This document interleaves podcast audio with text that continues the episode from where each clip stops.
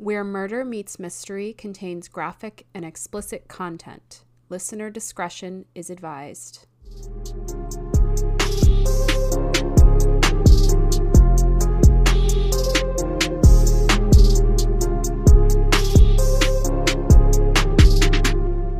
Hey ghoul friends, let's take a walk down the street where murder meets mystery, a podcast exploring the murderous, the mysterious, and everything that lies beyond the beyond. I'm Marissa. And I'm aggravated. Yes. Also, did I say the intro right? I think I might have. Yes, you did. Not. You said it right. Cool. That was the first time. It sounded right in my head. I wasn't really first time I said it without a script. So, huge day. Yeah. Happy episode 20.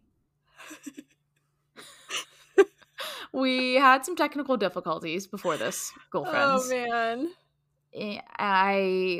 I was frustrated. I was. But yes. Turns out the only thing that was wrong was not my computer shutting down or breaking down or anything like that. It was simply my Google Chrome extension permissions.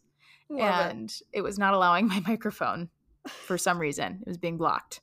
I recently updated my computer, and I guess it just resets all of its factory settings, which is a huge inconvenience. So Apple, I'd like to have a word. But we are good now, right? Who's in charge? I just want to talk. I just want to have a coffee. No, we're good now. Yeah, everything's good. I can hear you. You can hear me. The ghoul friends can hear us. We can't hear them, which is ideal. The audio waves are like blurry, but I also don't know if that's just my eyesight from potential dehydration exhaustion. I'm sorry, what? Blurry? They're not blurry for me, girl. Okay, good. Great. Are you okay? This. Are you good? No, I can read my notes, so I'm going to say I'm good. Electrolytes or some shit. Fuck. Jesus. Oh my God. Gosh. Well, ghoul friends, we have a fun one today. We promised a fun little episode for episode 20 because you guys stuck with us through it all, so we want to reward you. We delivered. What are we doing today, Grace? We understood the assignment. I just had to say that. Who makes those songs, and why do they sound so good, and why are they so catchy, but I can never do it myself? I can never do it myself. So we are covering the one, the only, the pasty and super tall Slender Man. Slender Man, baby. And we are not talking Travis Barker. We are not talking Machine Gun Kelly. We're talking about this supernatural fictional character. It's like the modern day boogeyman, right? Yes. Yeah, that's how I would describe him. We obviously said we're covering this. So it's a two-parter today. Well, not a two-parter, but like a joint. A joint episode, little special episode, twofer. Yeah. I'm going to be covering the history and like paranormal side of Slender Man. And then Grace has a case involving Slender Man. There is a case. It's probably the only case, but there is a case. There's actually two more. I don't know if you. Oh, fuck. Yeah. Did I cover the wrong one? No, you covered the big one. But I'll get into it too. I'll mention it at the end or something. All right. Yeah, unfortunately, there's like three total at this point. So that's great. Great. But I guess I'll just kind of get into it. Yeah, girl. Sound good? Okay. Get into it. So if you aren't familiar with the probably, I'd say one of the top three scariest stories / characters on the internet. I don't know about you, but personally, I don't find this guy great. He's up there with Black Eyed Kids for me. Don't find him great. Mm-hmm. Don't love him. Nope. Don't love him. Nope. But Slender Man, according to Wikipedia, is a fictional supernatural character that originated as a creepypasta. A creepypasta. A creepypasta internet meme created by Something Awful, a forum with the user Eric Knudsen, also known as his username, which was Victor Surge. And this happened in 2009. Yes. On June 10th of 2009, this comedy website, Something Awful, asked people to take any normal picture and make it look spooky by adding realistic ghosts, figures, anything paranormal to these normal-looking photos and try to make it seamless so it looks like that photo is real. And so that's how Slender Man was born, actually. So if you want to, Grace, you can take a look at the drive and see if you find Slender Man hiding amongst the children on the playground. I hate these two photos that Eric Knudsen edited himself. I hate the one. Okay, first of all, someone needs to look into the kid in the front. Who the fuck is that? And he looks sinister. Yeah. I'm ignoring Slender Man in the back, but come on now. Yeah, just the kid himself. That kid looks murderous. Not Slender Man in the background. Nope. We'll post these on the Instagram, obviously, because these are like the two photos that started it all. But yeah, Eric actually also submitted captions with these pictures. So I'm going to read you both captions now, which kind of helped develop the story of Slender Man. Okay. Also, I'm not sure if I'm saying it right. Slender Man, Slender Men, Slenderman. So like showman. Like, is it the greatest showman or is it the greatest showman? I've always said showman, which great film, by the way. Yeah. 10 out of 10. But I say Slender Man. Okay, I'm going to say Slender Man from here on out because he is a singular man that we know of. Wait, now that sounds wrong. Slender Man. Now when I said it out loud, it sounded wrong. Slender Man. I'm just going to go with whatever rolls really off the tongue. Okay, and there. You, girlfriends, also have your own preference. So go ahead and do whatever you feel is natural for you. Okay. Yes. Okay. These are the captions that were associated with the two photos. First caption, quote, "We didn't want to go. We didn't want to kill them, but its persistent silence and outstretched arms horrified and comforted us at the same time." End quote. 1983, photographer unknown, presumably dead. Mm. And then the next caption says, quote, "One of two recovered photographs from the Sterling City Library blaze. Notable for being taken the day which 14 children vanished and for what is referred to as the Slender Man. Deformity cited as film to text by officials. Fire at library occurred 1 week later. Actual photograph confiscated as evidence. 1986, photographer Mary Thomas missing since June 13th, 1986. End quote. Creepy. Oh. So he's building this backstory with these two photographs, which it's amazing. He started the story of Slender Man right there in those captions, but he had no freaking clue the can of unworms he was about to unlock. Let me tell you, just 10 days after his original post, this YouTube channel, Marble Hornets, was created. And the channel featured a video series of a young man who tries to find out what happened during the filming of an unfinished student film project by his friend. Basically, the film supposedly was abruptly ended only after 3 months of production, and his friend left him the raw footage, but immediately cut contact with him and transferred schools, and he never heard from him again. So 3 years later, he decides, let me watch these tapes that my buddy dropped off and then like disappeared basically. And he discovers the presence of an unknown figure dubbed as the Operator, which is inspired by Slender Man. It's this creepy, tall, pasty figure that is stalking this dude. This video series actually almost immediately caught fire. And this was 10 days after that, viral post on Something Awful. Yeah. And the channel now harbors over 500,000 subscribers and millions of views with over 90 episodes in this series. It's kind of like people describe it on the internet as like the Blair Witch Project kind of film, like those, the lost footage. Yeah. But that is like what happened in the video series and kind of further building the story of Slender Man himself, which is just insane. So the internet took this photo and communally developed an internet urban legend, one of the most viral at that. So after and it happened that, so quickly, Grace. It was insane. And I mean, I feel like nowadays things go viral so quick. There's a new TikTok trend every other week. There's references that we talk about to this day from Vine in our podcast because Vine was so like legendary. But I mean, for something to go viral back then, it takes a lot of, I guess, communal effort. Like people have to be interested. People have to be talking about it. People have to be adding on, subtracting from the stories, sharing their own stories. And so it's just truly amazing that this caught that quickly. Yeah. Yeah. So, and for it to have like a lasting impact too. I mean, like I still remember playing the Slender Man game like in my friend's basement, like freshman year of high school. I remember that because it's like stuck in my head. Like it's just like it's Yeah, crazy. I was going to ask you if you had heard of him previously, but obviously you have. Oh, so 100%. And I'll get to the game too, which is also very interesting. But I don't remember, or maybe I do remember when it first started to catch fire. I really don't remember when I learned about Slender Man, but yeah. I think my intrigue heightened with the case that you're going to cover today. Mm-hmm. So I'm definitely excited to get to that. But basically after that video came out, or the video series came out, a lot of different images and fan art, like people actually drawing Slender Man, videos, cosplay, people dressing up as him, poems even, and then games and stories started appearing on the internet all about Slender Man and spreading the story of his haunts.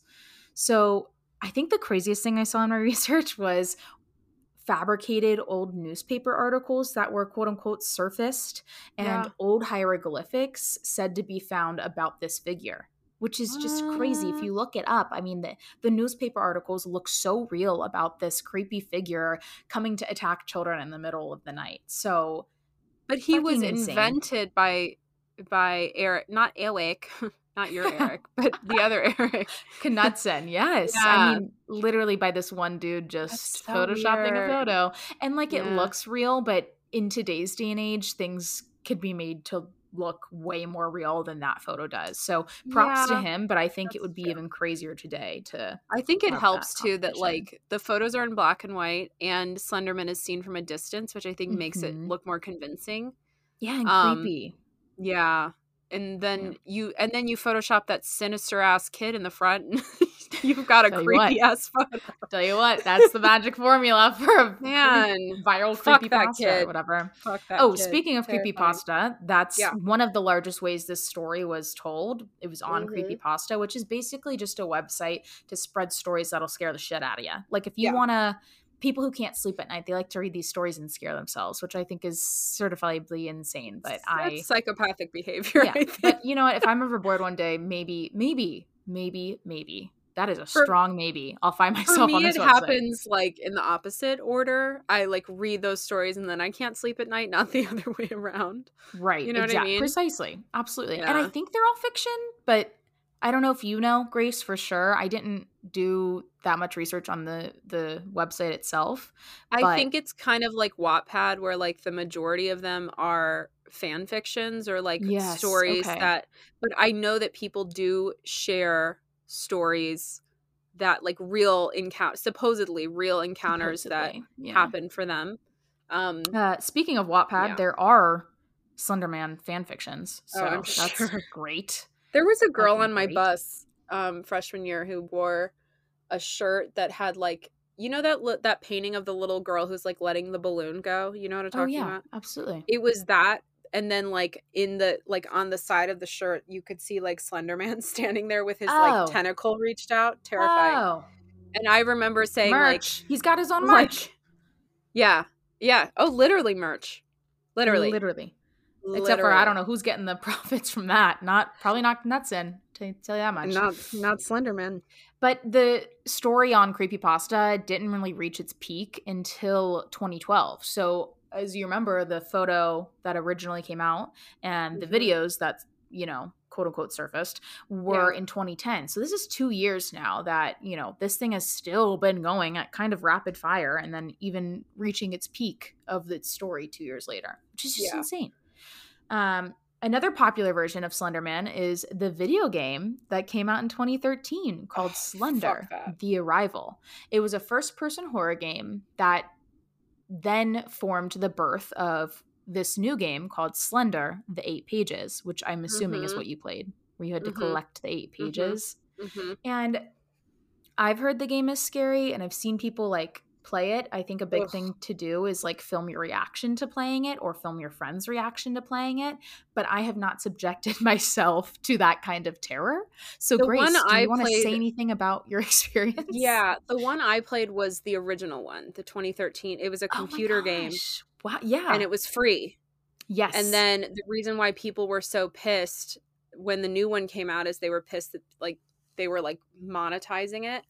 Yes, precisely. I have that in my notes, Grace. You are, you know your shit. I do, girl. Well, we watched the same documentary. I thought it was free. It's like Slender Man 8 Pages, I Googled it, but I Googled it because I was like, there's no way kids are paying for this damn game. And it's free. So maybe they've just like added ads or something like that before. And that's what's getting people pissed because they're monetizing this story that was originally free on the internet. Now, from my understanding, I think that the first person game, like the original one, which is basically you're like in the what you're walking through the woods, essentially. You can pick different settings.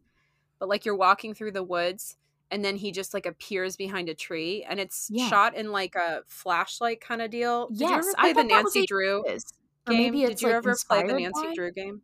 No. Oh my God. I played Club Penguin, Webkins. Oh my God. Maple Story, RuneScape. I went through a lot of games, but never that. I had the, Zoo Tycoon? You ever had that? Absolutely. And Roller Coaster Tycoon. Hell yeah. Hell yeah. Yeah. So I had, it was like the flashlight. Well, it's based on the original game. Yes. Okay. That makes sense then. Cause this is what they're very similar. Yeah. Yeah. Maybe it was ads. Maybe I don't really know how they made it. What I find, I think, most interesting about the game and the story of Slender Man kind of, but I think the game particularly, a lot of games today include violence and killing and fighting, but supposedly this game didn't have any weapons or fighting or killing. Basically, the goal of the game was to find 8 notes about the Slender Man in like this spooky forest setting, like you mentioned, and occasionally he'd pop up, right? Yeah, you know what I remember? I don't remember about it like that in... What am I trying to say? I don't remember in that much detail. Yeah. Yes. I basically remember is having my eyes closed most of the time. Iconic. That's me on the highway. Because I was what? I'm just kidding. Marissa literally driving. Ah, can't look. I don't want to see it. No, like you're like my mom watching any movie. She's like, I can't watch. Tell me what's happening. Literally plug my ears, close my eyes. Yeah. Oh my God. I was where was I? I think I was at a movie theater with my cousin and we were seeing Uncut Gems. No way. Yeah, literally. And that movie's like super intense. Have you ever seen it? No, I hadn't heard of it until it was like popularized again, this quick trend that happened and everyone knows what you're talking Uncut Gems. Everyone knows, you know? Uncut Gems. So, it's just like a fucking heart attack is how I would describe it. Like it is so fast paced and so intense and it like is it horror? Does not fucking quit. No. It's basically about this guy, Adam Sandler, who's like Love Adam Sandler. And it's not a comedy. Favorite movie he's ever done? Grown Ups.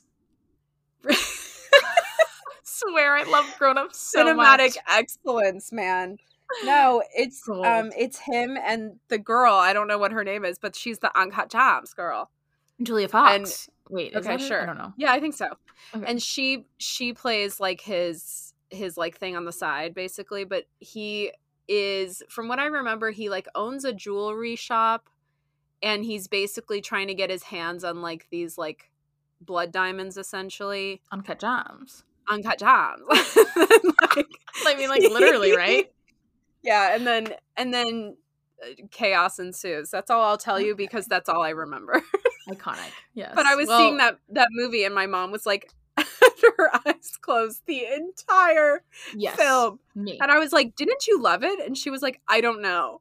Me at the documentary that you're probably about to, we're about to discuss. Yeah. Me at the documentary of this. I mean, we will link the documentary that Grace, you know, found more information about her case. I watched just to re-up my information on Slender Man, and it's crazy. It really is. It's very well done. I mean, it's anything so well done. HBO I can't believe I had never seen it previously. Yeah, it made my research really easy because it was so in depth that, like, I'm gonna be real, I used one other source. Yeah, I had 2 articles and then I just did the documentary, so I mean it was perfect. But okay, back to my notes. Think through these various tales of Slender Man that he'd have like a million different descriptions, like our dear friend the Chupacabra. Is it lizard or is it dog? Are we human or are we dancers? You know, but. Slender Man doesn't vary as much as you'd think from story to game to fan art. Most frequently he's described as tall, between 6 and 14 feet, which matches your height requirements, Grace, for a future partner. So I don't know. 7 feet tall is like a little short. Like right. I'm expecting like 13 like 10 feet. To 12. Yeah. Okay. 13. Sure. We'll mark it there. Good news. That is typically in the Slender Man height range. Hold on. Got to update my Hinge. Looking for a Slender Man. The Slender Man. Man. But he's also described as extremely thin with unnaturally lanky arms. Yeah. And these arms can actually extend at any moment to capture anyone in sight, basically. He also supposedly has like extra arms or tentacles that can shoot out of his back and help grab these victims. Mm-hmm. And he's known to have a blank white face that is featureless and is always wearing a dark suit and tie. He's said to be able to teleport, read minds, and often spots you before you spot him.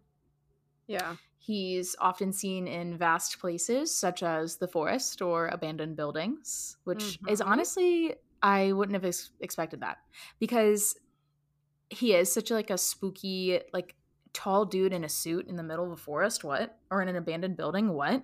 You don't expect him to see there. You don't expect to see him there. What am I saying? I guess he's hanging out where, I don't know, that's where you know what? Actually, that's a good point. I was going to say that's where kids hang out, but it's really not no. Not many kids will hang out in abandoned buildings and woods. Hell no. If I ever got caught in an abandoned building, my mama would whip me upside my head when she found out. That's all. And again, I was going to say I'm projecting because I never. Oh, no. My God. No.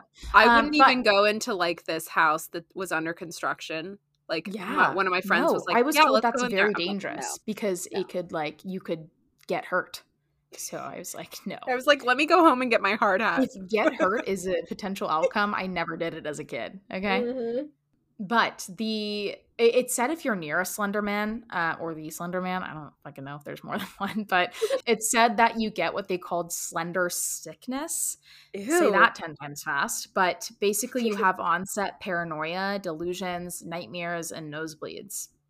So that's how you can kind of start to tell that you're near him. And the earliest stories of Slender Man says that he preys on children, which makes sense from the original Photoshop photos of him. You know, if he's behind these playgrounds and watching kids play, you think, okay, there's probably something sinister there and related to his motive to attack children.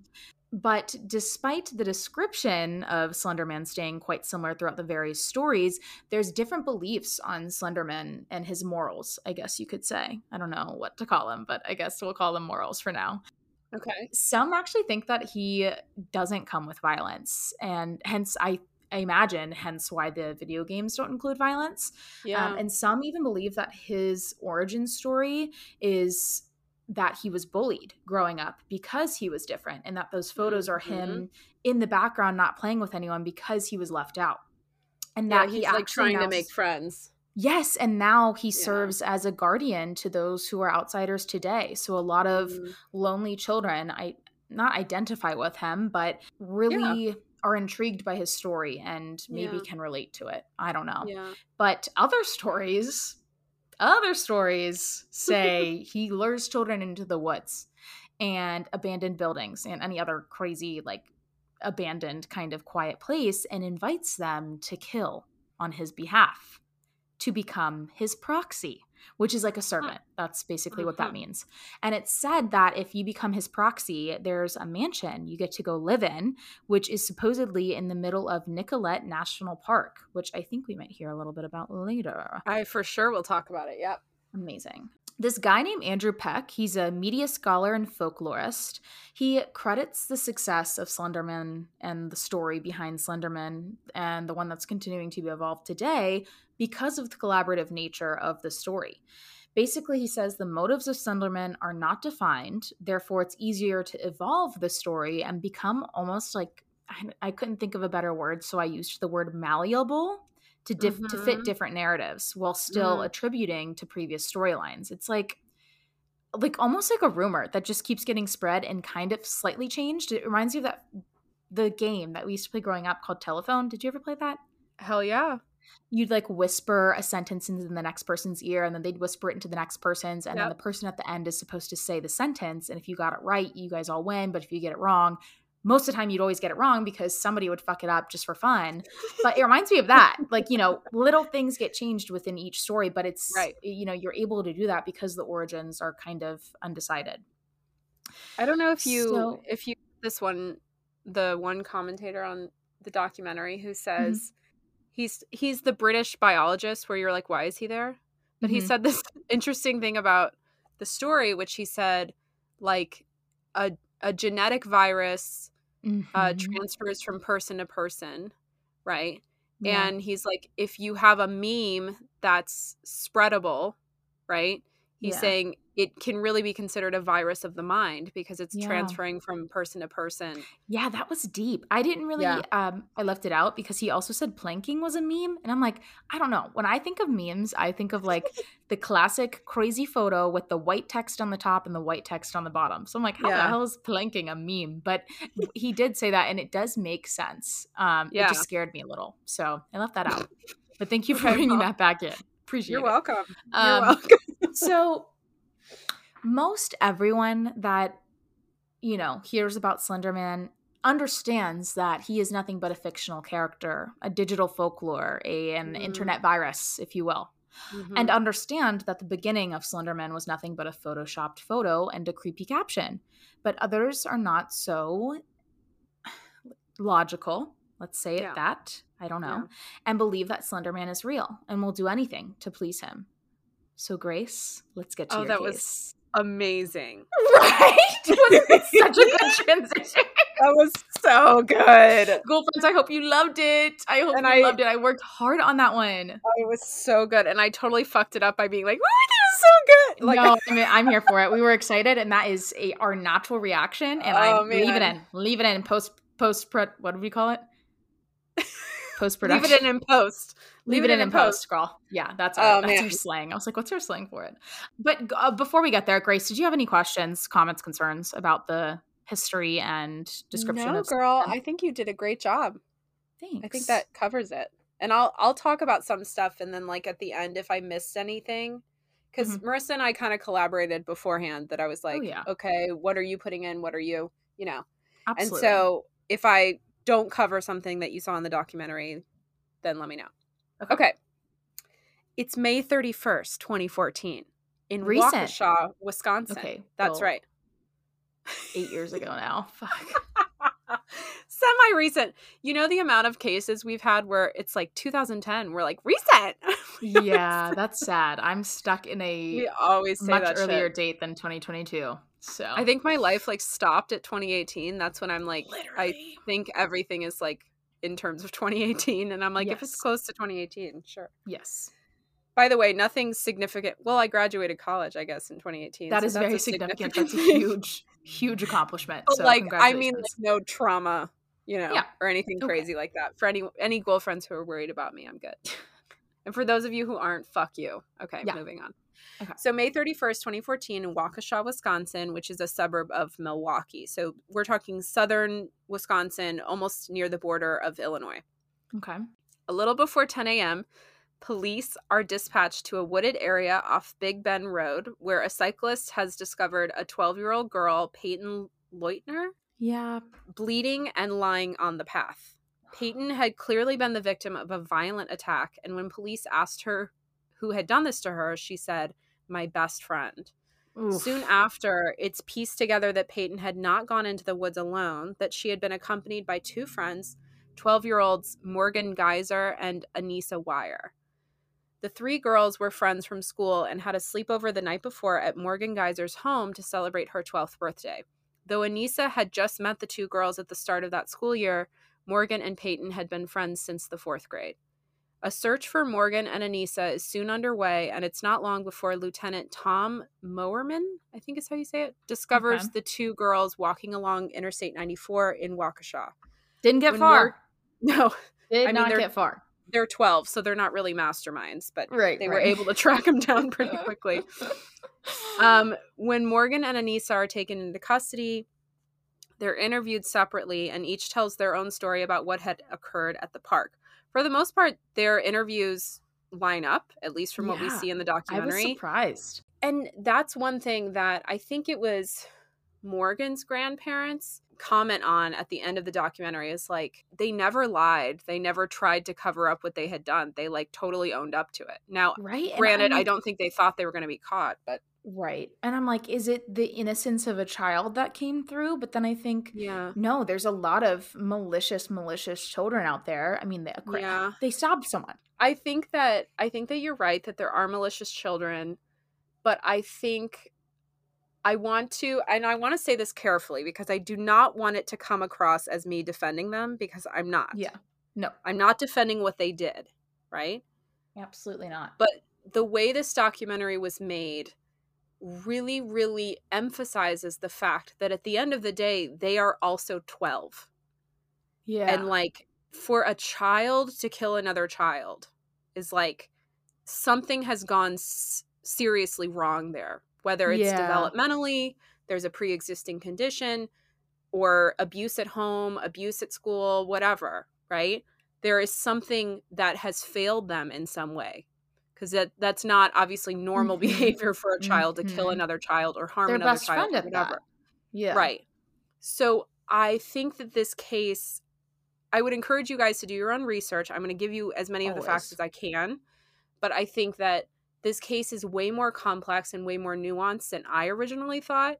Mm-hmm. And the psychology of it is so important. And I encourage you to watch the documentary at the very least, because they really, really go into more depth in that. Yes. Okay. Realm. Good point. Okay. So I just wanted to say that. Amazing. All right. So the girls had gone to Skateland on the 30th, which it's giving jelly beans. Absolutely. And came back to the house and went into the basement, where Anissa recalls they each played on their own devices. The girls went to sleep that night and woke the next morning to have donuts and strawberries, yum, for breakfast. Delish. Morgan's mother, Angie Geyser, recalls nothing unusual and nothing that indicated that something was wrong. So when the girls asked to go to the park, she didn't think anything of it and was like, sure, right? Mm-hmm. On the way to the park, Morgan revealed to Anissa the knife she had hidden in her winter coat. She had taken it from her kitchen. After playing on the equipment for a while, they all three went into the bathroom. The attack began in the park bathroom, with Anissa asking Peyton to close her eyes. Peyton refused, so Anissa hit her hard in the front of the head, slamming the back of her head against the concrete.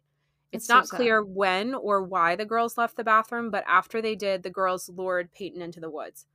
So I want to say something about this, because you heard Anissa told Peyton to close her eyes, and she had said, she tells the interviewer that she read somewhere on Creepypasta that it's hard to kill somebody when their eyes are open, because you see yourself in their eyes and it's like killing yourself, and you don't want to kill yourself. Those are her words. Yep. Take the internet away from kids. Yeah, please. Maybe like parental controls weren't a thing back then. I don't know. But she should not be reading how to kill a person on the internet. God. And like some of the, I don't know if you saw the part where she's like, it's showing all the comments that she made on YouTube videos, and you're just like, oh my God, because you see this stuff in such an abstract sense when you're a kid. Like, I don't know about you, Marissa, but like when I read mysteries and stuff growing up, or saw mystery movies, or like any discussion of murder, I was just like, I view it so abstractly that it never occurred to me what that violence would actually look like what that would mean. Yes. And so I'm only assuming that Anissa and Morgan are the same way, because as far as we know, there was no violence at their home.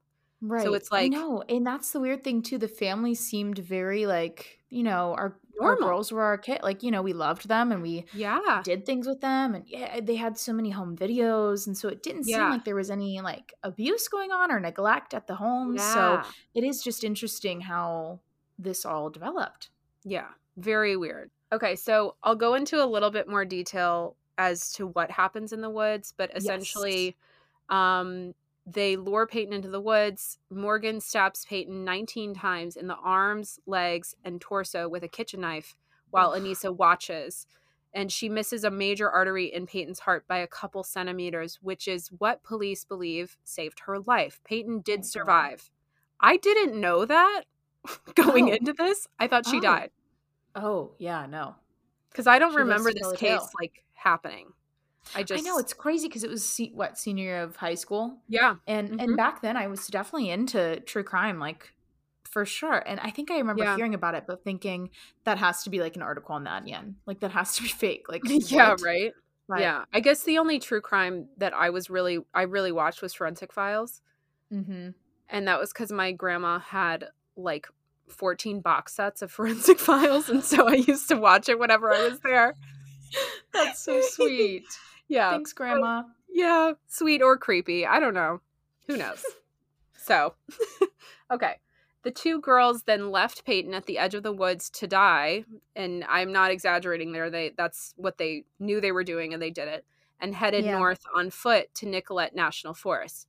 Now, just for perspective, Nicolet National Forest, I think, is like 280 something. I looked it up. 280 something miles north. I was curious. Like, where is it? It's in Wisconsin? Yeah. Very far north in Wisconsin. Like, I mean, 280 miles north. So, yeah. And their plan was to go on foot. Like, and even I think it's Bill Weier, who is Anissa's dad, is saying, like, obviously they didn't think it through. Like, they're 12. They had no idea what that trip. That's a 4 to 5 hour trip by car. So like they, you know, it's almost as if like they, it was all so spontaneous, but it wasn't like they didn't have food, water, like anything planned out for this trip. But I don't know. I think they had been planning it since December. They'd been talking about it. Right. And so until May, obviously it's pretty premeditated, but yeah, it sounds like, I think Morgan said too, specifically, she wanted to give her one more morning. So they were going to do it that night, but then they decided to do it in the morning. And it's like, I don't know, just, yeah, it's like, it's not planned out, but it was, but it's not. Yeah. Because they didn't think it through. It's very much a kid's plan, you know? Similarly, when a 100%. Kid wants to run away from home, they take a juice box and like a little jacket and they run off to the corner of the street, but then they realize soonly after they can't do that and they run home. So do you remember that episode? Bob's Burgers when Louise runs away because she doesn't want to go to the dentist, and she hides a go bag like in the river. Yes. She like ties it and she's like, yes, toy cell phone. I was only 8 when I packed this go bag. She's had it there for years. I love it so much. Okay. All right. So when the lieutenant picks the girls up on the side of the interstate, he recalls Anissa saying that she was scared. When he asked why she was scared, she replied, "If I told you, you'd think I was crazy." So when the girls are taken into custody, they're questioned, and these interviews are chilling and really just bizarre, which brings me to motive. So you may be wondering what causes two 12-year-old girls to murder their best friend, also a 12-year-old girl. To answer that, I want to first acknowledge the 10-foot faceless figure in the room. As many of you may have pieced together, Slenderman is in fact involved in this case. Both girls not only confessed to attempting to kill Peyton, but said they had done it to appease Slenderman, who had threatened to kill them as well as their families should they refuse to comply. Anissa had first read about Slenderman on Creepypasta, a blog we've talked about before, as in 10 minutes ago, that contains thousands of homegrown horror stories, both real-life accounts and fictional tales. She shared the images and stories with Morgan, who claimed to have seen Slender Man when she was 5, which will make a lot more sense at the end of my segment. The two girls together became obsessed with the topic of Slender Man and conspired to kill Peyton as an offering to him, after which they would walk the 284 miles to Nicolet National Forest to live in the Slender Man mansion as proxies. Mm-hmm. Right? So according to Anissa, Morgan suggested that they become proxies, which meant that they had to kill Peyton. They had to prove themselves worthy to Slender in order to live in Slender Man Mansion, supposedly in the middle of Nicolet National Park. Anissa wanted to prove that Slender Man existed, and Morgan said her family would be in danger if she didn't. I really wish this case was more cut and dry because I want to hate these girls. I'm not a professional, but based on my observations, I would venture to say that Morgan, in the interviews, and I'm curious about your thoughts, Marissa, but Morgan seems much colder in her interview, whereas Anissa is like openly weeping, but they both say some creepy shit. Like, yeah. I mean, they just open up and they say it all, but they say it differently. Yeah. I think Anissa has remorse and is like sad about it, but Morgan seems like, she seems like, and then I stabbed her. Like, it just seems very nonchalant. Very weird. And Anissa says at one point, like, and this is, we cover this probably in literally every episode, but you can't judge someone's reaction unless it's fucking Chris Watts, who sucks a bunch of dicks. Amen. He's terrible. Because that neighbor called it, and that neighbor, yep. Oh, down bitch. Broncos t-shirt, the true marker of a down bitch. Remote control, rewind. That's not how he acts. Yeah, he's iconic. Like, oh, he's not fucking acting right at all. Love him so much. My king. The bald man in the Broncos t-shirt. Yeah. So no, we can't judge a murderer's reaction necessarily, because everybody, you know, if I murdered someone, I'd be a lot like calmer. That's what I'm saying. No, but I think that everyone reacts differently under stress, right? Whether that's a victim, the parents of a missing child, whatever. We see this in the Madeleine McCann case, where her parents are not openly like panicking, and so people are like, oh my god, they did it, even though I'm 90% sure they did, but whatever. Hot take. I'll cover that case later. But my point being that, like, Anissa does say that Morgan's not a big crier, but like, she's showing pretty much no emotion. I'll talk about one part that I think she's like showing a little emotion, but it's they're very different. They have very different reactions. Meanwhile, they're equally guilty. So yeah, I was surprised personally that one didn't put the blame on the other. They kind of both admitted that it's both their doing, because even she was like, you know, I told Morgan about the creepypasta story, so I feel like if I didn't tell her about that, none of this happened. And then talking about how equally they both kind of decided it was that time, it was that night. She said Morgan now. Morgan was the one who actually did it, you know? I don't know. It's just crazy to me that, like, it is such a complex case. I will say that, like, Morgan, there is some blaming that I hear, like, in terms of, I don't know, it was some guy that Anissa knew, and like talking about Slender Man. And like, I don't know, it was Anissa's friend, and I don't know, it was Anissa's plan. Her plan changed so many times, blah, blah, blah. And I was like, there's a level of blame there. And I don't know if it's distancing or if it's intentional blame, but she doesn't seem like panicking at all. Yeah. I mean, it's almost just stating the fact. Yeah. Meanwhile, it could be like me, where I'm like, I don't look like I'm panicking, but inside I'm like having a stroke, you know, like that. It definitely, you know, everyone reacts differently, like I said. In her interview, when she's asked why she stabbed Peyton, Morgan replies, it was necessary. She then asked the officer what happened to Bella. Side note, the girls refer to Peyton as Bella, which was super confusing at the beginning, because I didn't know.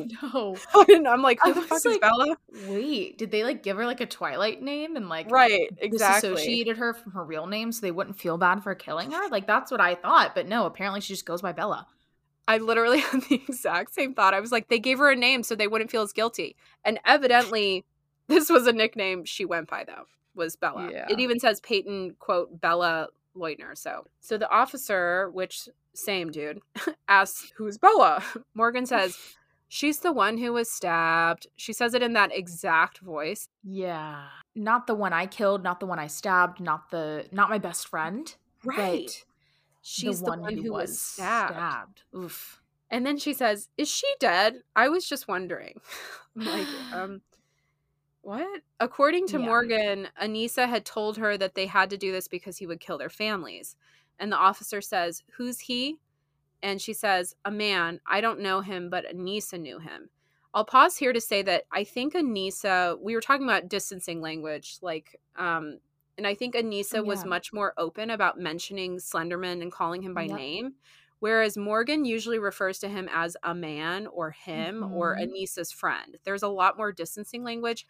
I don't think you hear her say Slender Man in the interview. That's a really good point. And I attributed it to maybe she was just like scared. Like maybe she truly still thought he was real, and she was scared he would, you know, come for them because they're blaming him. But I think the distancing psychologically makes a lot more sense. Yeah, and the officer even one point, like point blank, asked her, who's he, right? Like, who's the man? And she says Anissa's friend, or a man Anissa knew.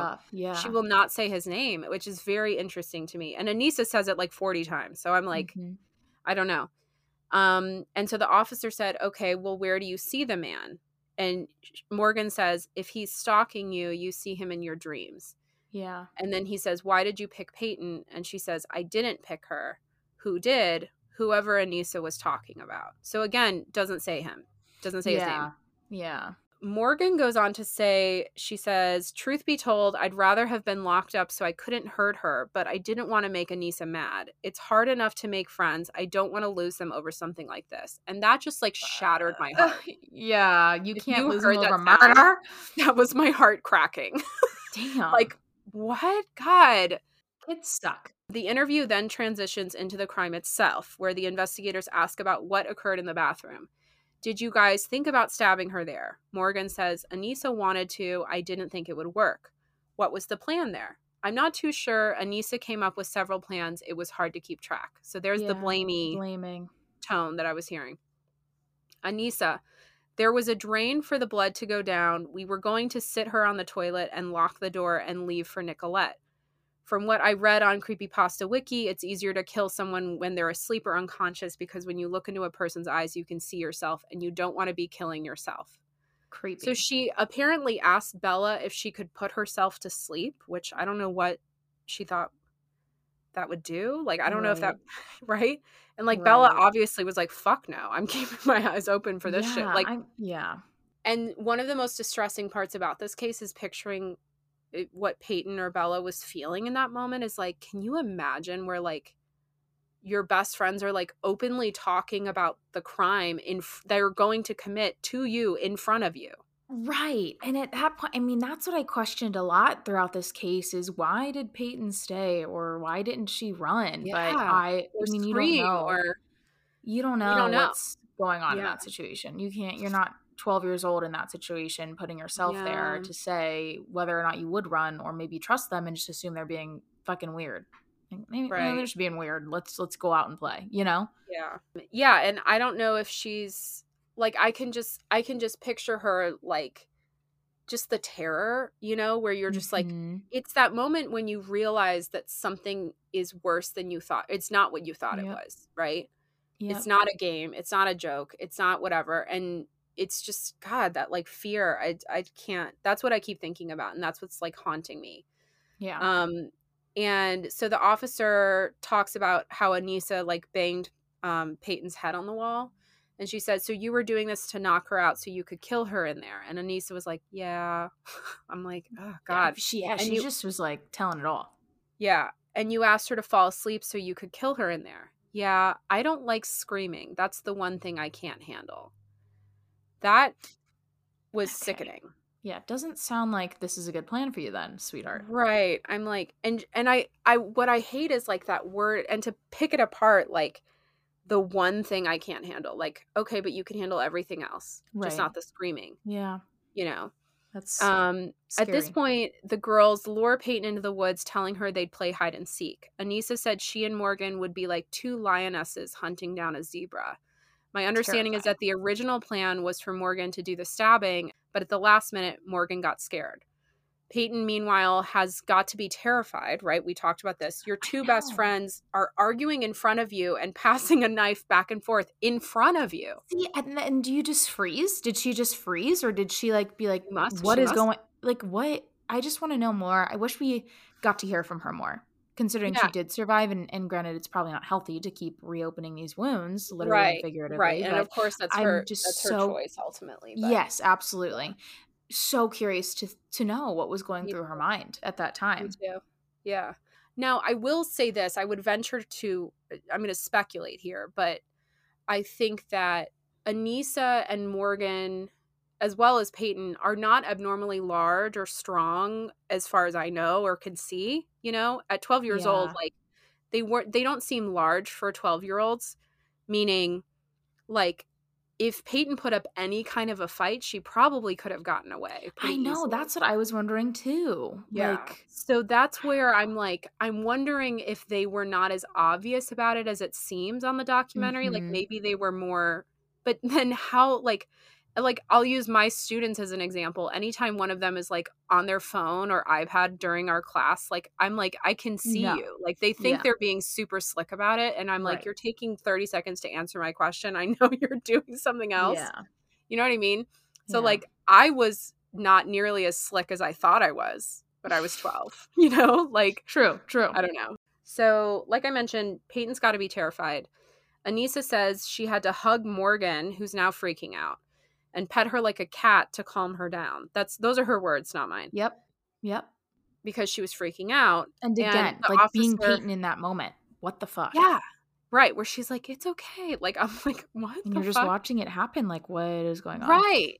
And I'm like, it seems like easy enough to... And they also say this several times that, like, Morgan and Anissa both would believe anything they were told.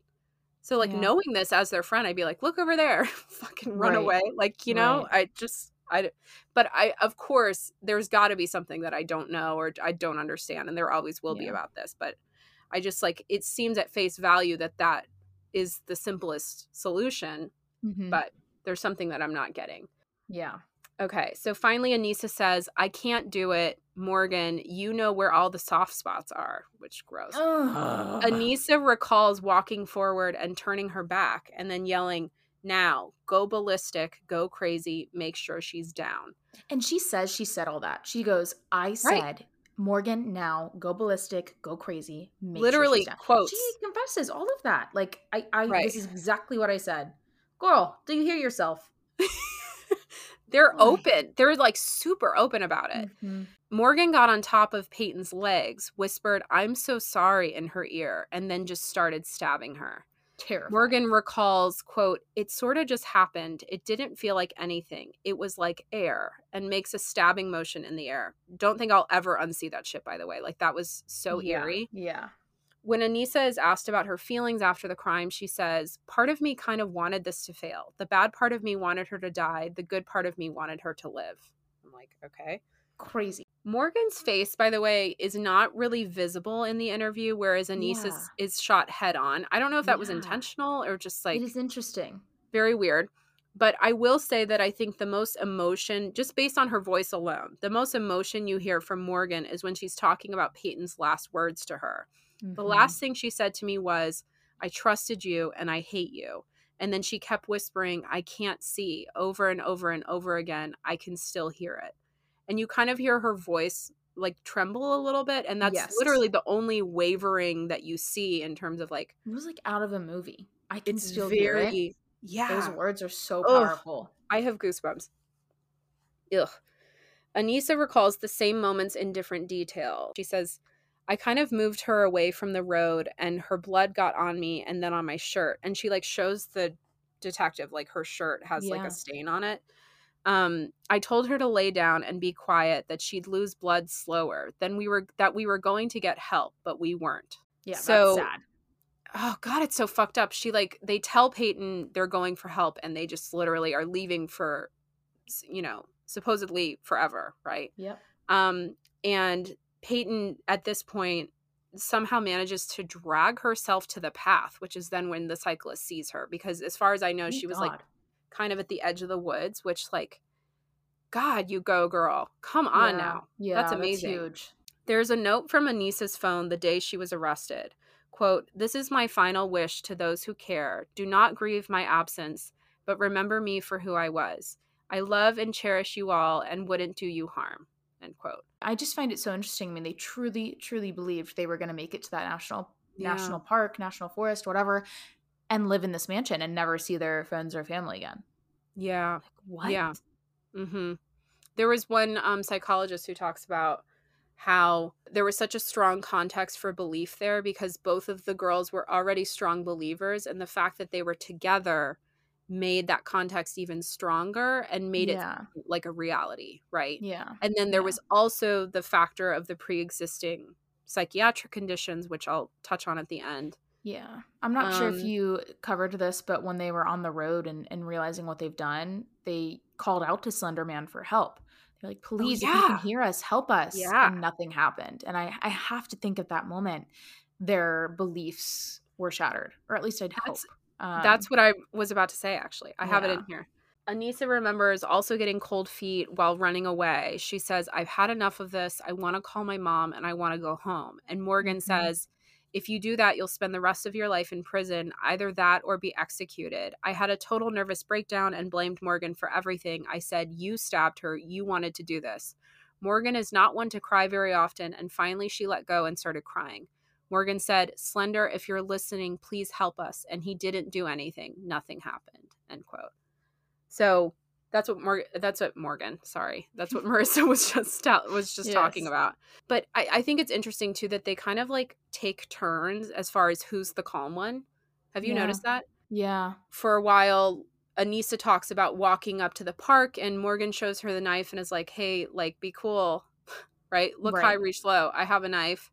And Anissa is like, oh my God, this is happening. Like, I didn't think it would happen now, blah, blah, blah. And then when they get to the bathroom, Anissa's calling the shots and they get to the woods and Morgan's freaking out and Anissa's calm. Yeah, it's that balance, which is weird. Yeah, it's very interesting. On the topic of the arrests, in the middle of her interview, Morgan asked the officer, are you going to put me in prison and am I going to rot and die? Didn't love that. Did not love that. Glad she was kind of almost self-aware, you know? Yeah, it's true. She understands, like, there are consequences for killing people. When the trial begins, the court moves to try both girls as adults. Remember, they're 12. Mm-hmm. A motion to have the trial move to juvenile court is denied, and the trial continues in the adult court system. Mm-hmm. Both Anissa and Morgan were charged with first-degree attempted intentional homicide, meaning it was an attempted murder, but they intended it for it to be, like, successful, you know, and faced up to 65 years in prison. During the trial, a number of psychologists testified, one of whom diagnosed Anissa with a schizotypy, which is a delusional pattern of thinking that can result in blurred lines between reality and fantasy. Another psychiatrist gave his assessment of Morgan, diagnosing her with both schizophrenia and an oppositional defiant disorder, which kind of looks like a conduct disorder in kids. So yeah, it can result in disrespect or hostility to peers or authority figures or parents. But I want to say about the schizotypy is when combined with interpersonal problems, so like failing to get along with peers or isolation or bullying, it can result in full-blown schizophrenia, which is really interesting. I didn't know that. And that all being said, neither Morgan nor Anissa showed any signs of psychopathy or sociopathy. So I thought that was interesting. Even though Anissa, as far as we know, based on her YouTube comments, believed she was a sociopath. Yes. Yeah. That was interesting too. Yeah. So she had self-diagnosed. Morgan's mom, Angie, recalls speaking with a team of doctors to inform Morgan of her diagnosis. This was also when they revealed to her that Morgan's father, Matt Geyser, also has schizophrenia. Yeah. And Morgan apparently did not seem surprised, which tells Matt and Angie that she probably already knew. Yeah. And they also think that she was keeping it a secret because she knew that what she was seeing was not real. Right. In 2017...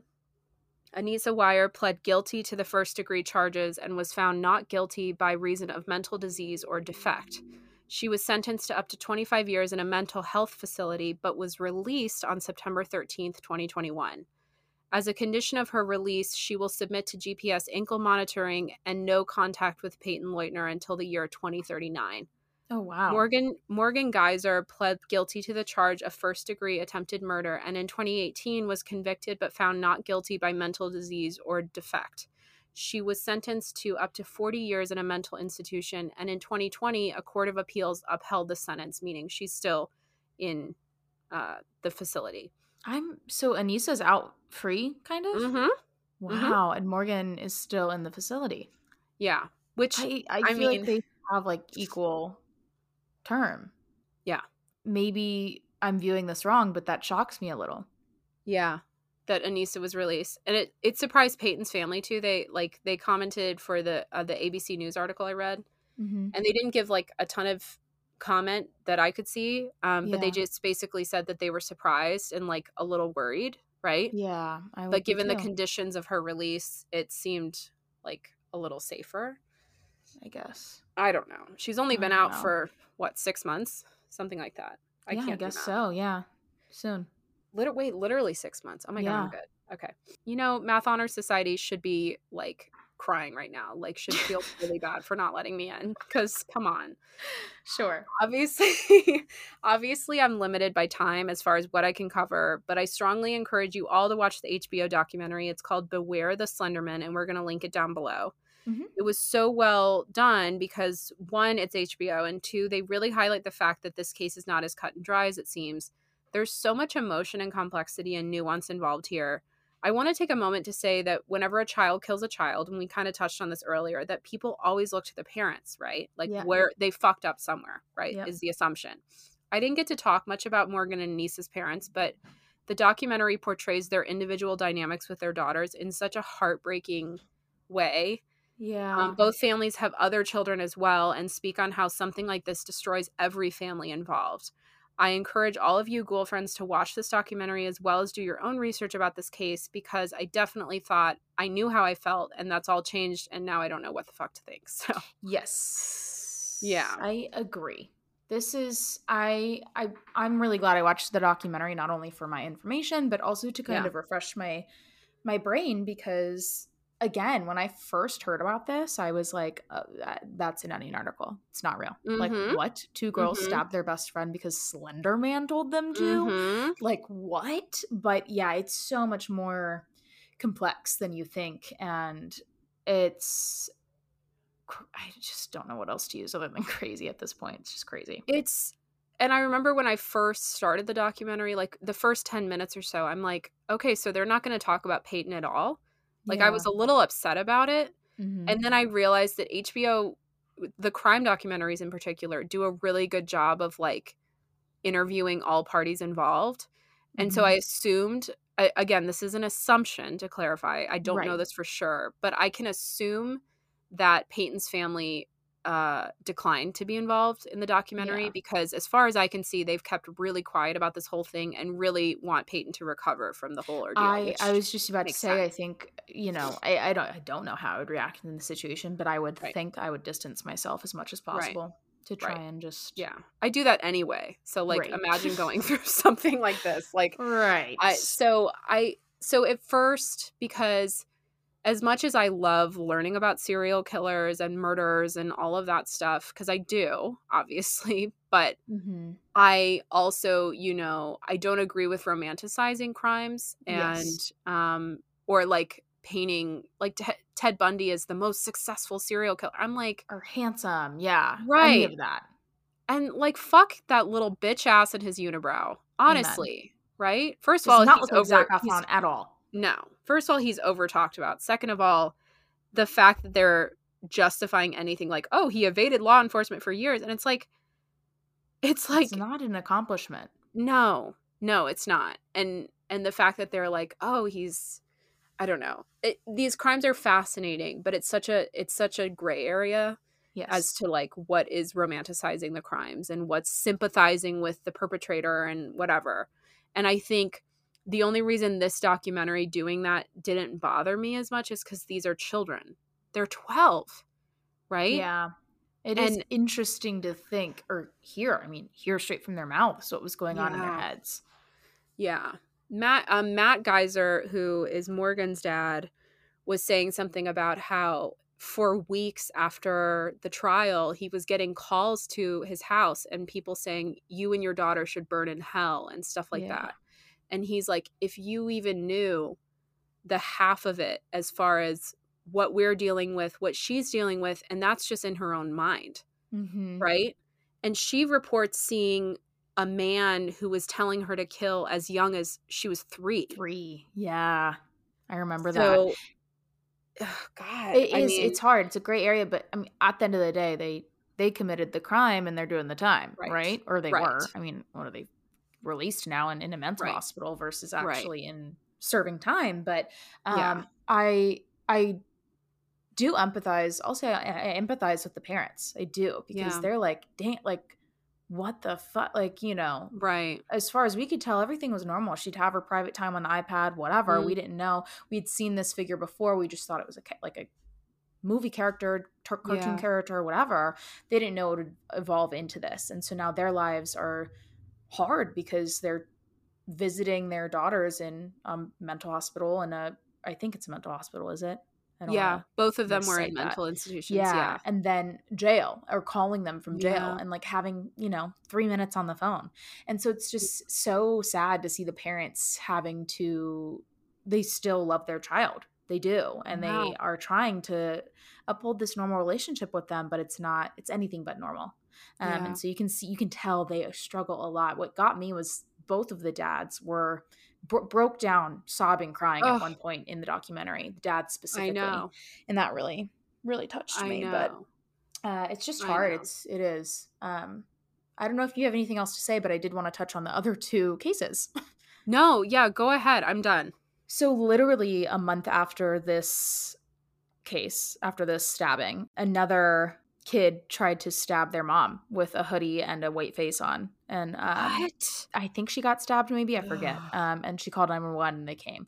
And then like, I think a year later or 2 years later, same thing. A kid tried to stab their parents, or maybe not stab right then and there, but set the house on fire and tried to run away with a 9-year-old. Yeah. And the mom's still in the house. So just Holy shit. I mean, it happened twice after. And I don't know if it was because these girls blew up in the media and maybe the forums went crazy as like, oh my God, they sacrificed themselves for a Slender Man. He's going to save them. And so then there was like copycat crimes or what?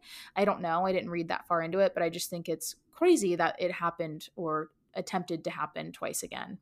I mean, it's possible too. I mean, you saw like at the end of the documentary, they show a bunch of fan art that was created for Anissa and Morgan. Yeah. What the fuck?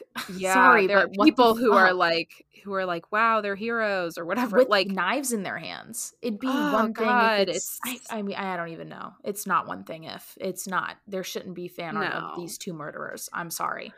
I think they are kids. And I'm like, there's a line, but it's just weird when you've got fan art coming to jail with knives. Like, what the fuck? But then you think, okay, there's people out there that marry killers in prison too. Yeah, like that woman who sent her underwear to the Night Stalker. You know what I'm talking about? There was like some woman who was like, because he was like had a foot fetish and like an underwear fetish or whatever. And so she was like, surprised. She like was a pen pal. There's a great so Bailey Sarian, who I love, she does Murder Mystery Makeup Mondays, and she has a video on the original Night Stalker, Richard Ramirez. I'll have to watch it. And she like really goes into like this relationship that he had with this woman for like several years while he was behind bars, and like how fucked up their like correspondence. Transpondent. What is that? It's a made up word.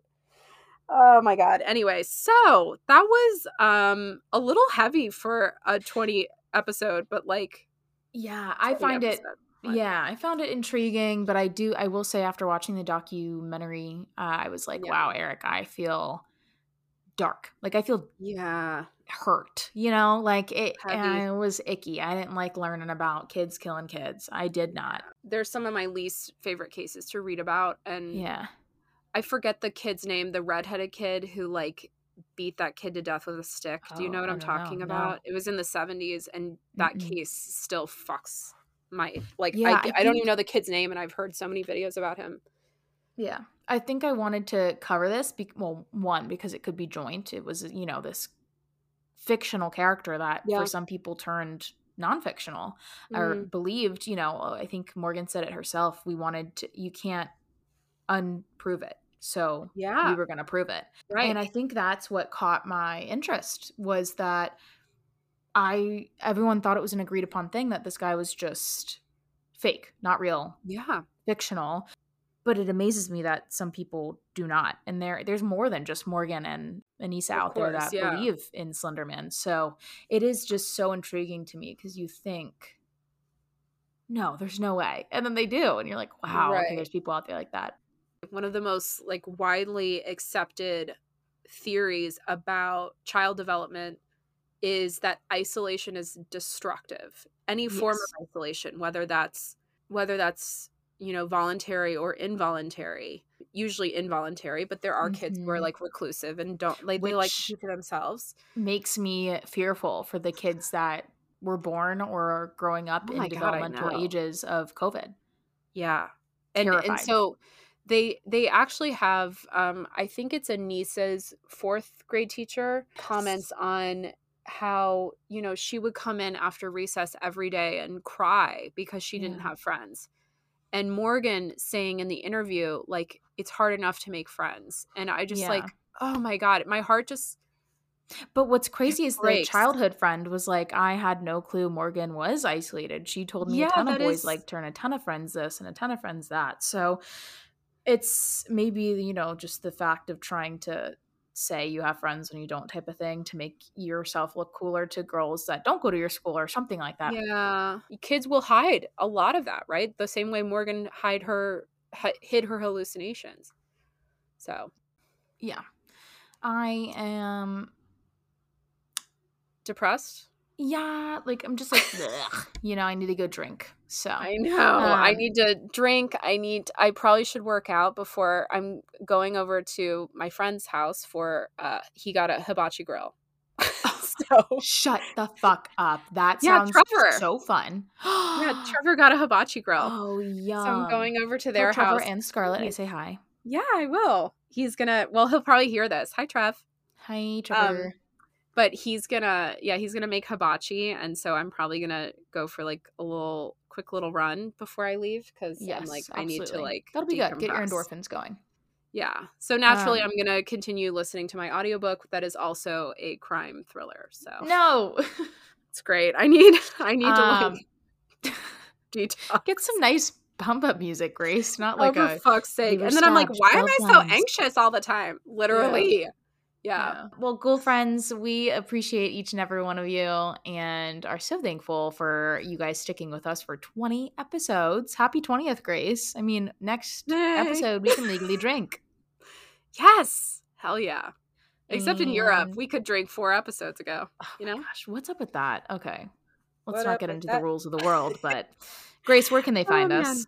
Okay. You can follow us on Instagram at Where Murder Meets Mystery. I almost said at gmail.com, Where Murder Meets Mystery on Instagram. And you can email us at wheremurdermeetsmystery@gmail.com. And rate and review us on Apple Podcasts. Listen to us on Spotify. But even if you're a Spotify person, you probably have an iPhone, not to generalize, but you probably do. So rate and review us on Apple Podcasts anyway. Yeah. Because it really helps us out. It really does. We appreciate you guys, and we love you, ghoul friends, and see you for episode 21. 21. Oh, 21. 21. We're going to be doing that 40,000 times. So that's the intro. We will see you then. Love you. Bye.